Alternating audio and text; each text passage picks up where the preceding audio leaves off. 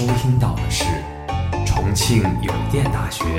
阳光校园广播台，最有态度、最有个性、最具活力的三山 Radio。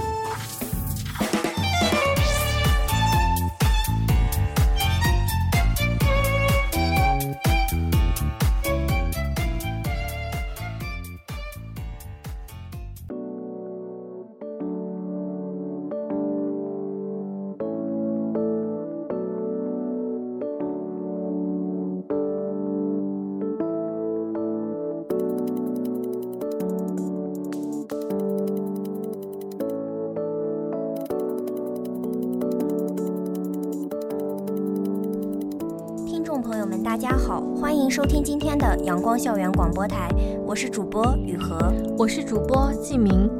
今天感觉很高兴能跟季明坐在一起做节目。对我们都是来自同一个地方啊，都是来自太原。今天很高兴也可以坐在同一个地方一起录节目。哎，季明，你看过前段时间上映的《深之行》吗？对我没有完全看完，就是《生之行》，它在国内没有掀起很多热潮啊。但是我看见它在猫眼评分和豆瓣评分都特别高，那说明它的内容还是有一定深度的。对，而且它还一举打败了你的名字，获得了日本的东京动画奖，这个奖也是很有影响力的。我当时看到它获奖都非常惊讶，因为我觉得你的名字就是名气很大嘛，我一直以为他会获得这个奖项呢，没有想到《生之行》获得了，确实让我说明《深之行》这个电影还是值得我们探讨，它还是比较有深度的。虽然我们俩都对这个电影很了解啊，那我觉得很多听众朋友们还是没有看过这部电影的。我们今天就先简单为大家介绍一下这部电影的剧情。嗯，《深之行》呢，它是讲述一个非常善良又可爱，但是她听力有障碍的一个女孩西宫飘子和曾经伤害过她的少年石田江野之间的故事。那么我们现在详细聊一下这部电影的剧情。首先就是小时候男主他对女主的。一些行为确实很过分啊。嗯，对，就像比如说电影中出现的，他专门吓唬女主，或者拔掉女主的助听器，这让所有观众看来都是非常揪心的。对他这样对女主，女主却还在维护他。那么男主他在知道女主在维护自己的时候，他大彻大悟了。之后男主在霸凌后，怀着对自己的强烈否定感和对女主的愧疚，他走向了自杀。对，直到他自杀前，他都想对女主进行补偿了。但是他虽然取得了女主这一家人的原谅，却对自己仍然有一种强烈否定，还是不敢去接触别人。那另一方面，女主也因为自己亲人的离去，导致她对世界失去了信念。她决定在最后美好的时刻，与这个她不被需要的世界告别。但是男主最后还是想要舍命去救女主，就是在女主掉下楼的那一瞬间呢，男主就觉见他已经完成了对女主的救赎，同时女主才明白男主对自己的情感不仅仅有愧疚。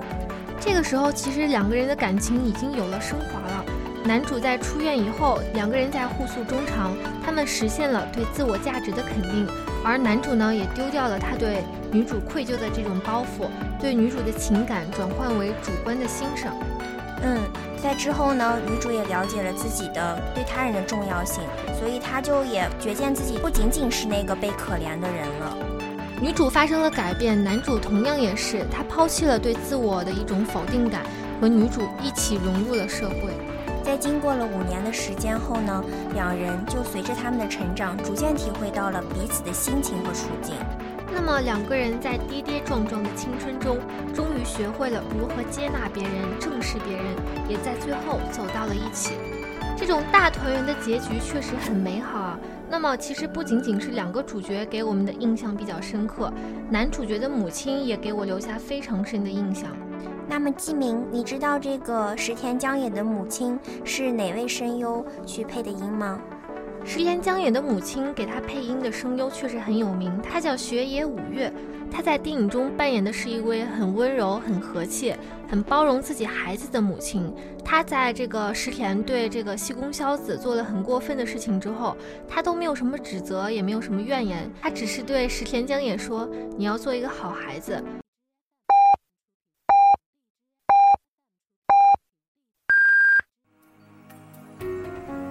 现在是北京时间正午十二点整，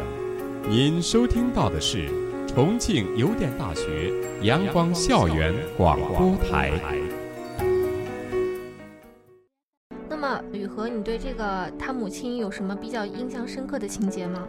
嗯，我记得这个母亲，她是就是十天犯了错误以后，她叫住了这个想要蒙混过关的孩子，但是她就是用特别冰冷失望，然后含满泪水的脸出取出巨款，然后这时候我觉得江野心里他也发生了很大的变化，他就是意识到母亲挣钱的不易，因为在剧中母亲她是一个理发店的店主，她独自一人呢打理生意，撑起整个家庭，对她过得很不容易。所以说，嗯，就这体现了母爱的伟大，然后就是告诉我们，就是在做事情前，他应该考虑一些后果的。没错，其实母亲这种大家庭呀，和母亲对他的影响，也是这个石田对西宫小子产生很深自责的一种来源。嗯，是。还有剧中令我印象深刻的一个画面，就是母亲她在拽掉自己的耳环以后，她会流血。这个在网上有很多评论，就是说。这个母亲，她是为了就是用自己的痛来弥补一下气功她所受的痛，她就是在替孩子还这个债吧，可以说是。没错，她就是想让儿子知道一下，他给别人带来的伤痛是有多么难以估计的。所以这就可见一个人的所作所为，他是跟他生长的环境，还有他家长的教育是分不开的。对，因为男主他是一个没有父亲的人。对他没有父亲的话，他有可能就缺少一种父爱，然后他就在这种社会中就总感觉自己比别人缺少些什么，他就少一种存在感，然后他就想用这种去欺负别人的乐趣来满足他自己内心那种享乐的感觉吧。那么，《生之行》作为你的名字后又一部现象级的动画电影，它一直被拿来和新海诚导演及他的其他作品比较。《生之行》和你的名字，唯美的画风和一些细腻的感情，都是很被细心雕琢过的。那么，他们都可以说是动画电影里面非常出类拔萃的电影了。嗯，对。但与你的名字相比，就是你的名字中架空现实的那些情节，《生之行》的故事呢，就更为真实，也就是能更反映咱们的社会吧。对，尤其是比如说像西宫萧子啊，他是一个患有听觉障碍的一个角色。这种角色其实我们在生活中并不是很能呈现。那么他导演用了这样一个角色来反映这样一种社会生活，反映了这些少男少女的青春期的情绪，都比较能贴近我们的现实生活，可以让我们产生一种共鸣感。对，然后是可以让我们在嗯每个人都能在故事中看到自己，然后就可以让我们跟萧子的那。然后从他隔阂和解，然后的这样剧情脉络，我们都可以更为深刻的体会到。没错，所以我觉得《生之行》它很优秀的地方，就是它比你的名字，就是那种相知不能相守的结局，它要更加的温馨。因为最后我们可以看到两个人最后是在一起的，这会让我们产生那种很温暖的感觉，觉得这种团圆结局十分的美满。对，这些就让我曾经伤害过彼此的角色们再一次敞开心扉，就可以忘掉过去，重新露出笑脸，观众们就会获得治愈，然后也就觉见要善待他人，要承担责任，就是即使生活中有痛苦，也要努力活下去，要鼓起勇气对别人敞开心扉。而且我觉得我们其实可以看，就是你的名字里面，它的一些动画或者人物设计形象都非常唯美。那么这部《生之行》呢，它虽然画面不像你的名字那样精致，但是非常的写意。就比如说男主角就是很杂乱的头发和两个小黑点的眼睛，把他内心的喜怒哀乐都很准确的表达了出来。还有他慈爱的奶奶，就是连眼睛都用几条线去表示了，让人感觉很亲切。对，你还记得他一些朋友吗？就是像直野啊、永树啊这些人形象都很鲜明。就比如说。呃，节选为了让姐姐开心，随时都把拍照留住他们精彩的瞬间。嗯，对，我记得还有那个永树的蛋卷头，为朋友付出的心都很让人感动。对，当时这个直野他很蛮横无理的性格，还有非常火辣的身材，也很让人印象深刻，特别具有特色。对，还有一些小人物，他都很有形象的，就是胆小的佐原呀，爱哭的川井，红发的真柴。么你看，就是《生之行》里面塑造了这么多角色，每一个角色其实都有他们内心不一样的喜怒哀乐。那么这部电影把他们诠释的都非常好，把他们一个个的形象都塑造的栩栩如生。我觉得这是这部《生之行》非常优秀的地方。对，我也觉得，就是还有在江野看到每个人脸上的那个圈圈的那个霸叉，其实它就是代表了他一种内心的活动吧。就是表示了他对世界这些逃避、这些心理活动。你看他，就是其实我们从这种人物上就可以看出来，他是一个怎样的人。就比如说，他就是一般只是低着头，根本不敢直视任何人的脸。但是在死过一次后，所有思想上的羁绊又算什么呢？那他就是在这些经历中就已经成长了吧？那么我们刚才说了说《生之行》它比较优秀的两个地方，一个是人物的设计，一个是画面十分的唯美和温馨。那么其实它在色彩上的运用也特别考究，对它分镜头的处理也极为优秀，导演就特意将这种色彩做得柔和和漂亮了。因为导演他追求的一个目标就是，只要有让人觉得不舒服的杂色，就会把它换成令人愉悦的颜色。导演这种极致的追求，也会是让我们所看到的影片呈现出非常惊艳的感觉，所以它才能被观众誉为年度最唯美的动画电影啦。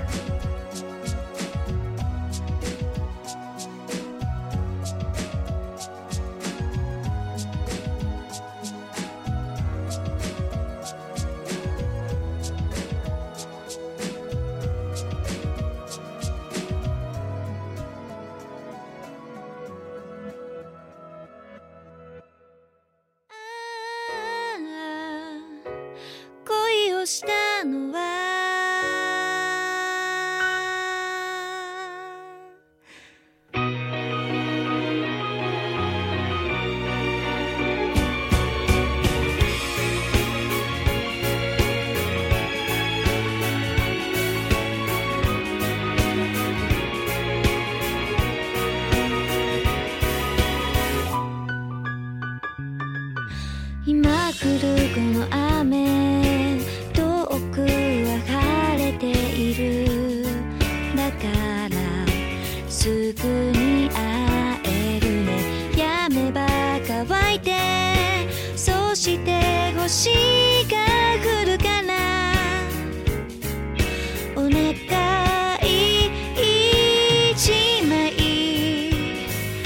一枚増える色の。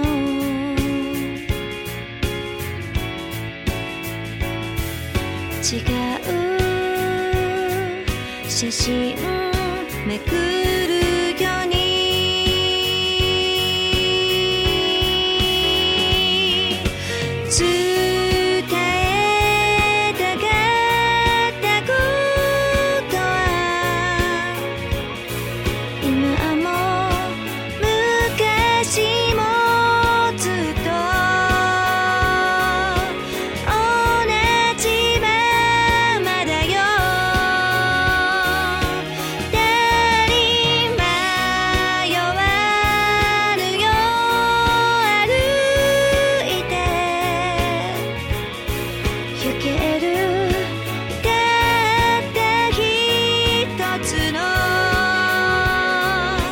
道しる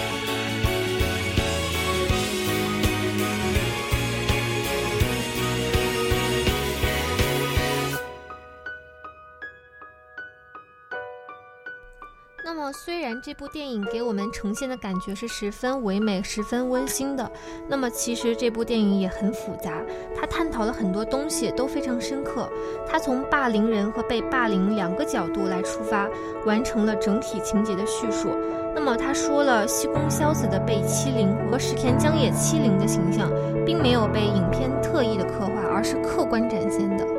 电影探讨的这个问题，就是咱们现在社会所存在的一种霸凌问题。霸凌问题就是这个在校园暴力中的受害者和施暴方，他们这个双方人身权利侵害的问题。并且，除了要关注他们人身权利侵害的问题之外，我们也应该关注他们在成长经历中所经历的一些社会问题。因为肯定是除了他们自身原因，来自家庭、来自社会的这些原因，肯定都影响了他们，所以才导致这种校园暴力的事件发生。在至今的百度百科上，我们搜索一下“校园暴力”这几个关键词哈，我们仍然可以搜索出来一系列的热门新闻，就说明这个霸凌问题，它伤痕一旦出现，就会永远存在。尤其是我们前一阵子网上都很火的一个新闻。就是柴静在《看见》里面讲述过的一个高跟鞋虐猫事件，那个视频我是完整的都看了下来。我一个就是没有经历过现场的人都特别的揪心，但是当事人就是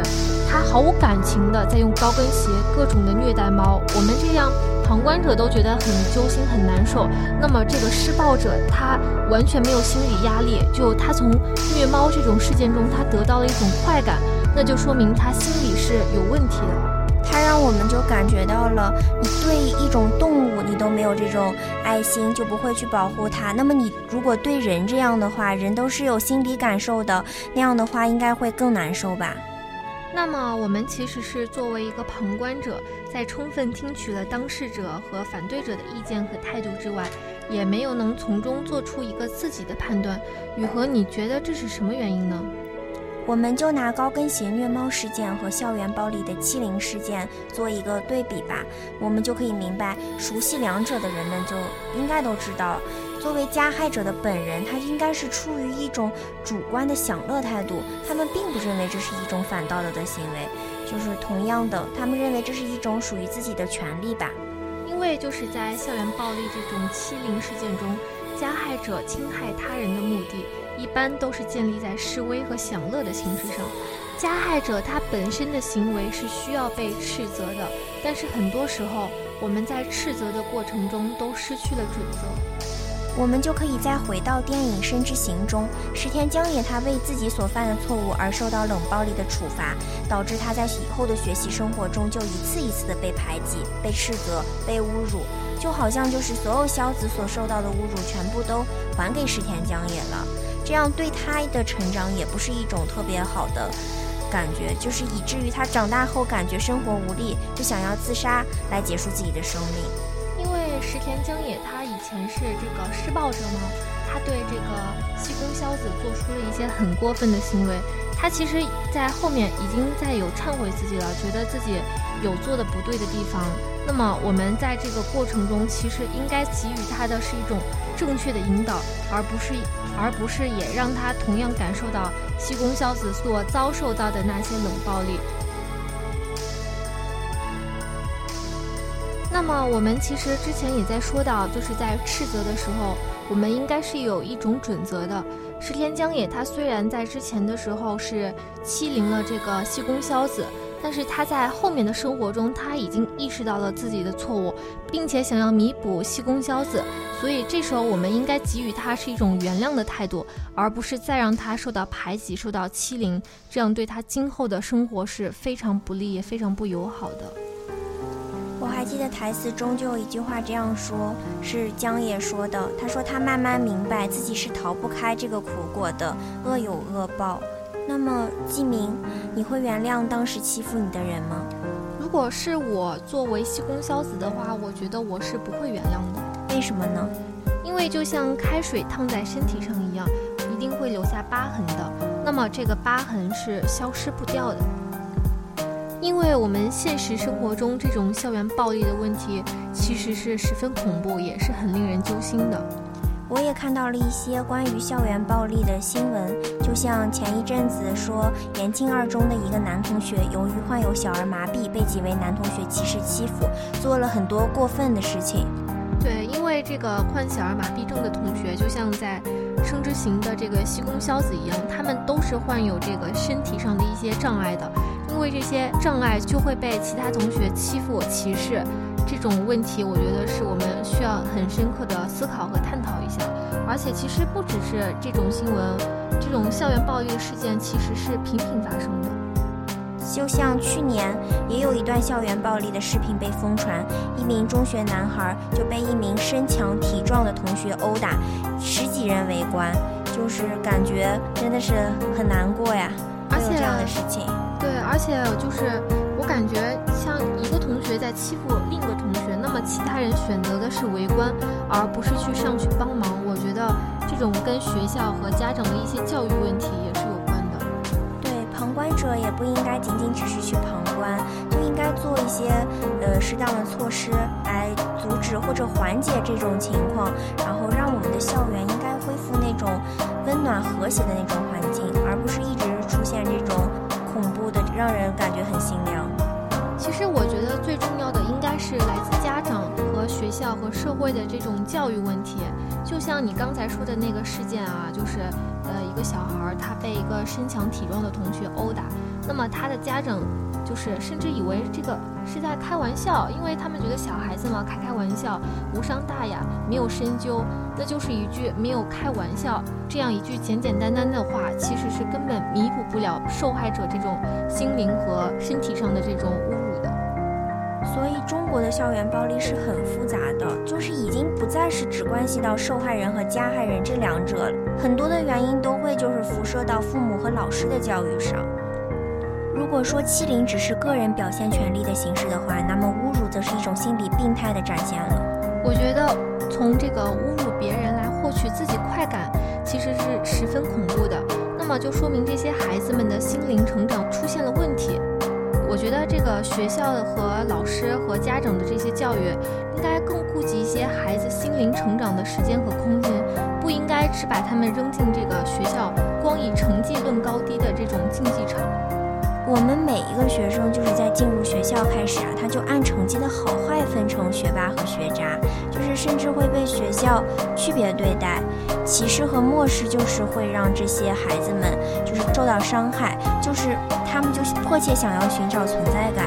对，就像我初中和高中啊，我们都有那种，比如说你成绩高，你就坐在前面；你成绩低，你只能坐在最后一排。我觉得这种行为就是其实是学校一种教育不当的一种行为。那么。我们只以成绩论高低，确实是会给我们心灵成长上带来一种伤害。所以，校园暴力归根结底就是情绪引导上出现了问题。父母对孩子的言传身教，以及老师对学生的情绪性引导，这方面都占了很大的比重。在电影看上去很美丽，孩子被放置在同一个环境里，就同一种情绪引导下，他们没有选择的权利。就一旦做不好，就会被嫌弃、甚至被挤兑。在这样的情况，就只能选择睿智或忍受。这种学校带来的过大压力，会给孩子们的心灵上带来一种负担，引导他们做出一些不正确的行为，所以就会导致一些校园暴力事件的发生。其实，校园欺凌是不可避免的，就是在我们世界各地的学校都会有，只是严重程度不同而已。但在怎么预防、教育、应对和惩治方面，每个国家之间的差别就很大了。我们以美国为例吧，是从学校教育、预防和监管、家长积极参与、社会立法惩治等全方位来进行的。首先就说一下我们关于学校教育这个问题上，因为跟我们比较息息相关嘛，就是像美国学校在孩子五岁刚入学的时候，就会开展反校园欺凌的这种教育，除了直接暴力行为之外，老师还会教育学生认知一些属于间接欺凌的冷暴力行为。比如说言语攻击啊，就像辱骂、嘲笑、威胁，这种群体孤立、网络欺凌这种各种的骚扰和戏弄侮辱之外，老师还会告诉孩子们，遇到欺凌应该怎么办，也会警示如果欺凌别人会有什么样的后果，让欺凌和被欺凌的孩子都知道如何应对和可能的惩罚。我觉得吧，不仅仅是学校的预防监管比较重要，有时更多的是老师富有创意的言传身教。就前一阵子看过一个新闻，就说这个华盛顿一名九岁的四年级学生马修，因光头造型成了高年级学生讥笑的笑柄。然后他就难过的不敢进教室上课，站在走廊上大哭。该校的一名女教师得知以后，她就通过身体力行的方式帮助马修摆脱了语言欺凌。于是他在操场上要求马修当众剃光他的头发，然后并当着所有的面告诉他：“你将我的头发剃光后，还有人取笑你的话，他们也在取笑我。”可见此举就不仅帮助了被欺凌的男童重建自信，并遏制欺凌行为，也引来了不少媒体和家长们的一片叫好。所以说，来自老师和学校对孩子们心灵的关爱十分重要的。我们这一点上应该向美国学习一下。虽然美国有了他们的对策办法，但是我国呢也出台了一些法律或者是提案来针对校园暴力问题。而且我们国家这种校园暴力的事件很多发，也引起了社会上的一些关注。因为我们国家的刑法是规定，十四岁以下是完全不需要负刑事责任的。这种情况已经无法和现在青少年普遍早熟的现象相适应了。但是，民进中央今年专门提交了一份关于遏制校园暴力伤害事件的提案，他还修订了一些未成年保护法、刑法等相关法律，对校园安全的内容予以明确的具体化。其实，校园暴力这种问题，因为是和我们息息相关的，所以除了法律、国家对这些制定，我们其实应该从自身和我们生活中相关的方面来对待这个校园欺凌问题。那我们就再回到电影中，电影中在石田江野昏迷的时候，川野拥抱着西宫硝子，就说：“大家不都是这样的吗？每个人都有缺陷，但是我们都是带着爱前进的。因为我们人和人之间啊，其实是相互理解、相互关爱的。我们就是应该学会倾听对方内心的声音，尊重别人也是尊重自己。这样的你就可以被这个世界接纳、信任、倾听和爱。”就像江野也可以被这个世界原谅，他可以直面自己曾经做过的事情，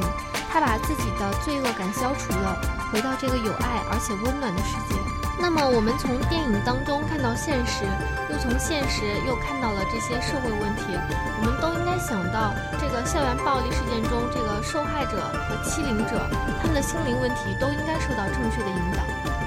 那么，就像一个作家的书中这样说。不管是欠别人还是欠自己，你曾欠下多少个对不起？时间无情第一，他才不在乎你是否是一个孩子。只要你稍一犹豫，他立马帮你决定故事的结局。他会把很多对不起变成还不起，再把很多还不起变成来不及。所以，我们千万不要等到来不及了才认识到自己所作所为是多么的伤害别人。那么，希望我们的校园也可以变得平静、温暖、和谐，就像我们的阳光校园广播台一样，朝气蓬勃。也希望呢，我们的校园暴力现象少一点，再少一点发生，然后让我们的校园恢复阳光，多一点关心，再多一点爱。讲到这里。